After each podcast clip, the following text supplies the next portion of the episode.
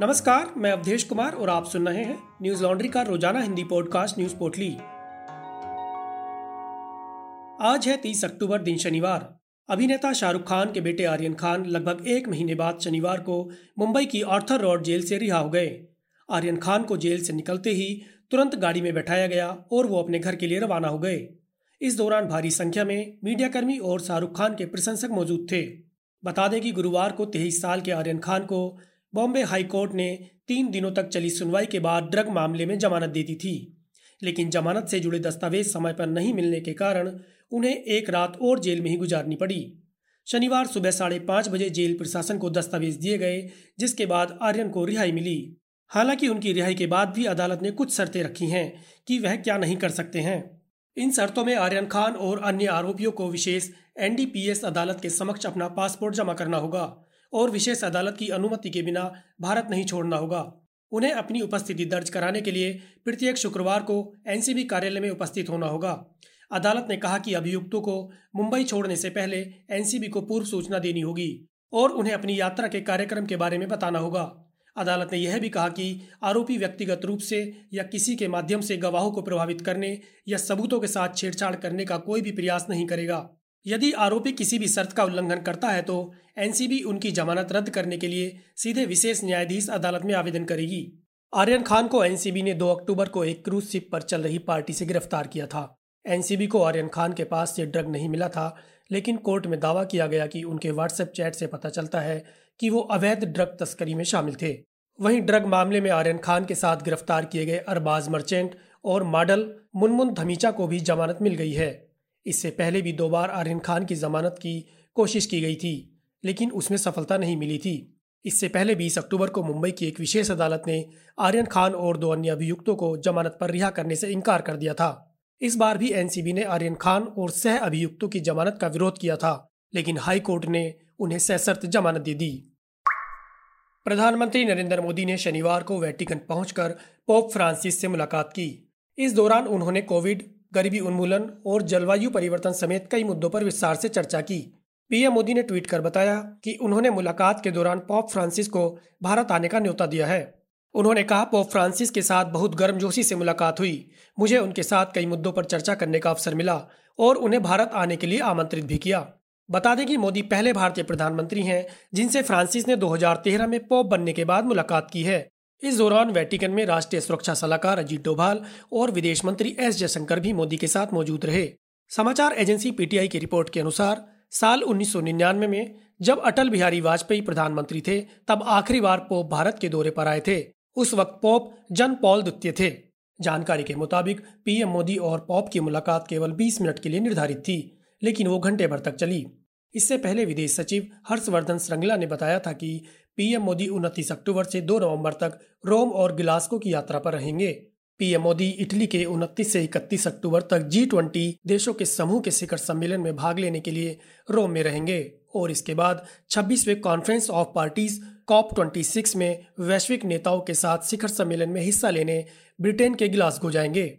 दूसरी ओर सऊदी अरब ने शुक्रवार को लेबनान के सूचना मंत्री जॉर्ज कौरदीही का एक विवादित वीडियो सामने आने के बाद बेरूत से अपने राजदूत को वापस बुला लिया है और लेबनान के राजदूत को भी 48 घंटों के अंदर सऊदी अरब छोड़ने के लिए कहा है। साथ ही सऊदी अरब ने लेबनान के साथ अपने आयात पर रोक लगा दी है। समाचार एजेंसी एपी के मुताबिक सऊदी अरब सरकार के इस फैसले के कुछ घंटे बाद बहरीन ने भी लेबनान के राजदूत को दो दिनों के अंदर अपने मुल्क लौटने का आदेश दिया है। बहरीन के विदेश मंत्रालय ने इस बारे में जानकारी दी है। केंद्रीय मंत्री अमित शाह शनिवार को उत्तराखंड पहुँचे। जहाँ उन्होंने देहरादून में भाजपा की एक रैली को संबोधित किया। इस दौरान उन्होंने कांग्रेस पार्टी पर जमकर हमला बोला। अमित शाह ने कहा, कांग्रेस पार्टी वादा खिलाफी करने वाली पार्टी है। कांग्रेस केवल तुष्टिकरण करती है। पहले जब मैं कांग्रेस सरकार के दौरान यहाँ आया था तो कुछ लोगों ने मुझसे मुलाकात की थी और मुझे बताया कि शुक्रवार को हाईवे ब्लॉक करने और वहाँ नमाज़ करने की अनुमति है। कांग्रेस उत्तराखंड के लिए कोई कल्याणकारी कार्य नहीं कर सकती। कांग्रेस पार्टी राजनीतिक रूप से सत्ता हत्या कर उसका उपभोग करने वाली पार्टी है। उन्होंने कहा, चुनाव आते ही कांग्रेस नए कपड़े सिलवा लेती है। इस दौरान शाह ने राज्य सरकार की घसियारी कल्याण योजना का भी शुभारंभ किया। उन्होंने कहा कि मैं अस्वस्थ होने के बाद भी देवभूमि की जनता को नमन करने आया हूँ। स्वर्गीय अटल बिहारी वाजपेयी ने उत्तराखंड को बनाया है। देवभूमि में पहाड़ की चोटियों पर विपरीत परिस्थितियों में बहनों और माताओं को जानवरों के लिए चारा लाना होता है। घसियारी योजना से इन बहनों और माताओं की समस्या हल हो जाएगी। वहीं दूसरी ओर प्रदेश के पूर्व सीएम अखिलेश यादव ने गृह मंत्री अमित शाह पर निशाना साधा है। दरअसल, शुक्रवार को अमित शाह लखनऊ पहुँचे थे, जहाँ वे पिछले सरकारों पर जमकर बरसे थे। इस दौरान लखनऊ में बीजेपी के कार्यक्रम के मंच पर अमित शाह गृह राज्य मंत्री अजय मिश्र के साथ दिखाई दिए। इस पर अखिलेश ने ट्वीट करके लिखा, झूठी दूरबीन लेकर ढूँढने का ढोंग पूरा था, जबकि बगल में छोरा जगत में ढिंडोरा था। इससे पहले यूपी कांग्रेस ने अमित शाह पर निशाना साधा था। यूपी कांग्रेस ने अपने आधिकारिक ट्विटर हैंडल से अमित शाह और अजय मिश्र टेनी के मंच साझा करते हुए एक फ़ोटो ट्वीट की थी, जिसका कैप्शन था, टेनी के साथ अमित शाह, कैसे होगा किसानों के साथ न्याय? बता दें कि लखीमपुर खीरी हिंसा में केंद्रीय गृह राज्य मंत्री अजय मिश्र टेनी का बेटा आशीष मिश्र उर्फ़ मोनू आरोपी है। आशीष मिश्र पुलिस की गिरफ्त में है। इस हिंसा में आठ लोगों की मौत हो गई थी, जिसमें चार किसान शामिल थे। इसके बाद से लगातार विपक्षी दल और किसान संगठन अजय मिश्र टेनी के इस्तीफे की मांग कर रहे हैं। अंग्रेज़ी अखबार द हिंदू के मुताबिक चीन ने जैविक खाद के एक ऑर्डर के संबंध में दुर्भावनापूर्ण लेटर ऑफ़ क्रेडिट डिफ़ॉल्ट का हवाला देते हुए श्रीलंका के एक शीर्ष सरकारी बैंक को ब्लैकलिस्ट कर दिया। श्रीलंका ने हाल ही में चीन की एक कंपनी को जैविक खाद का ऑर्डर दिया था, लेकिन खाद के दूषित पाए जाने पर श्रीलंकाई अधिकारियों ने चीन से आई खेप को वापस कर दिया। वहीं लेटर ऑफ़ क्रेडिट देने वाले बैंक ने कंपनी को भुगतान करने से मना कर दिया था। बीबीसी की एक रिपोर्ट के मुताबिक, चीन के वाणिज्य मंत्रालय ने कहा कि इस डिफ़ॉल्ट के कारण श्रीलंका के साथ अंतर्राष्ट्रीय व्यापार में चीन के उद्योग को बड़ा नुकसान हुआ है। चीन के इस फैसले को लेकर श्रीलंका स्थित चीनी दूतावास के एक ट्विटर के जवाब में श्रीलंका पीपल्स बैंक ने कहा कि वह केवल अदालत के आदेश का पालन कर रहा था। इस आदेश में बैंक को चीनी कंपनी को भुगतान करने से रोका गया था। बैंक ने एक बयान जारी कर कहा, कानूनी रोक हट जाने पर सामान्य व्यापारिक तरीकों से लेटर ऑफ़ क्रेडिट भुगतान तुरंत प्रभावी हो जाएगा। पिछले हफ़्ते श्रीलंका ने जैविक खाद लाने वाले एक चीनी जहाज़ पर रोक लगा दी थी। इसमें कुछ हानिकारक बैक्टीरिया पाए गए थे। समाचार एजेंसी एएफपी ने बताया कि एक वाणिज्यिक उच्च न्यायालय ने Qingdao सिविन biotech group company limited को छियानवे हज़ार टन के लिए किसी भी भुगतान पर प्रतिबंध लगा दिया था। दोनों देशों के बीच चल रहे इस विवाद के बीच श्रीलंका में कृषि संकट पैदा हो सकता है। पिछले साल मार्च में ही श्रीलंका ने अचानक से रासायनिक खाद के बजाय जैविक खाद का इस्तेमाल करने का फैसला लिया था। पश्चिम बंगाल की मुख्यमंत्री ममता बनर्जी गोवा के दौरे पर हैं। एक प्रेस कॉन्फ्रेंस में पत्रकारों से बात करते हुए ममता ने कांग्रेस पर हमला बोला है। उन्होंने कहा, प्रधानमंत्री और पावरफुल बनेंगे, क्योंकि कांग्रेस राजनीति को गंभीरता से नहीं ले रही है। ममता बनर्जी ने कांग्रेस पर गोवा में गठबंधन पर फैसला न लेने का भी आरोप लगाया। उन्होंने कहा, कांग्रेस फैसला नहीं ले रही है, इसका अंजाम देश भुगत रहा है। आज तक की एक खबर के मुताबिक ममता बनर्जी ने कहा, मैं सब कुछ अभी नहीं कर सकती, क्योंकि उन्होंने राजनीति को गंभीरता से नहीं लिया। कांग्रेस की वजह से पीएम मोदी और पावरफुल होने जा रहे हैं। अगर कोई फैसला नहीं लेता है तो उसके लिए देश क्यों खामियाजा उठाए? कांग्रेस को पहले मौका मिला था, लेकिन वे मेरे राज्य में, भाजपा के बजाय मेरे खिलाफ लड़ रहे थे। बता दें कि टीएमसी ने गोवा की सभी चालीस सीटों पर चुनाव लड़ने का ऐलान किया है। इससे पहले ममता बनर्जी ने भाजपा पर जमकर निशाना साधा है। ममता बनर्जी ने कहा कि भाजपा ने अच्छे दिन का वादा किया था, लेकिन अब ये लोग देश को खत्म करने में जुटे हैं।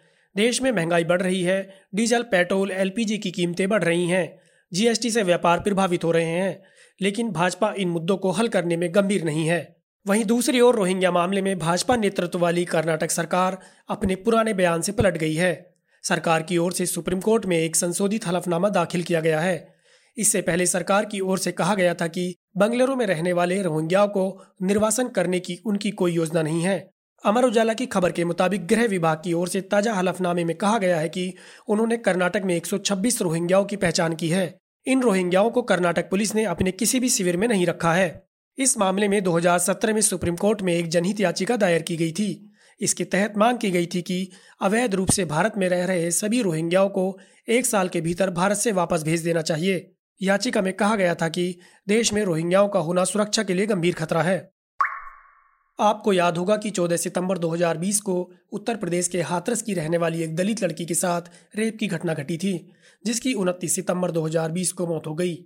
हाथरस केस दिन प्रतिदिन नया मोड़ ले रहा है, यानी रोज यह केस और उलझता जा रहा है। हमारी रिपोर्टर निधि सुरेश इस केस को एक साल से ट्रैक कर रही हैं। निधि और परीक्षित सान्याल इस मामले को डॉक्यूमेंट्री के रूप में ढालना चाहते हैं। इस महत्वपूर्ण डॉक्यूमेंट्री को सपोर्ट करें ताकि इस मामले से जुड़े हर सच को हम आपके सामने ला सकें। न्यूज़ लॉन्ड्री के नए एनएल सेना प्रोजेक्ट को सपोर्ट करने के लिए हमारी website Newslaundry dot com पर जाएँ। आप जानते हैं कि न्यूज़ लॉन्ड्री सौ प्रतिशत विज्ञापन मुक्त प्लेटफॉर्म है, यानी हम किसी से विज्ञापन नहीं लेते हैं, हम आपके भरोसे चलते हैं। हम ऐसे ही आपको ज़मीनी हकीकत से रूबरू कराते रहें, इसके लिए हमें सहयोग दें और गर्व से कहें, मेरे खर्च पर आज़ाद है खबरें। आज बस इतना ही, आपका दिन शुभ हो, नमस्कार। न्यूज़ लॉन्ड्री के सभी पॉडकास्ट ट्विटर आई और दूसरे पॉडकास्ट प्लेटफॉर्म पे उपलब्ध हैं। खबरों को विज्ञापन के दबाव से आज़ाद रखें, न्यूज़ लॉन्ड्री को सब्सक्राइब करें।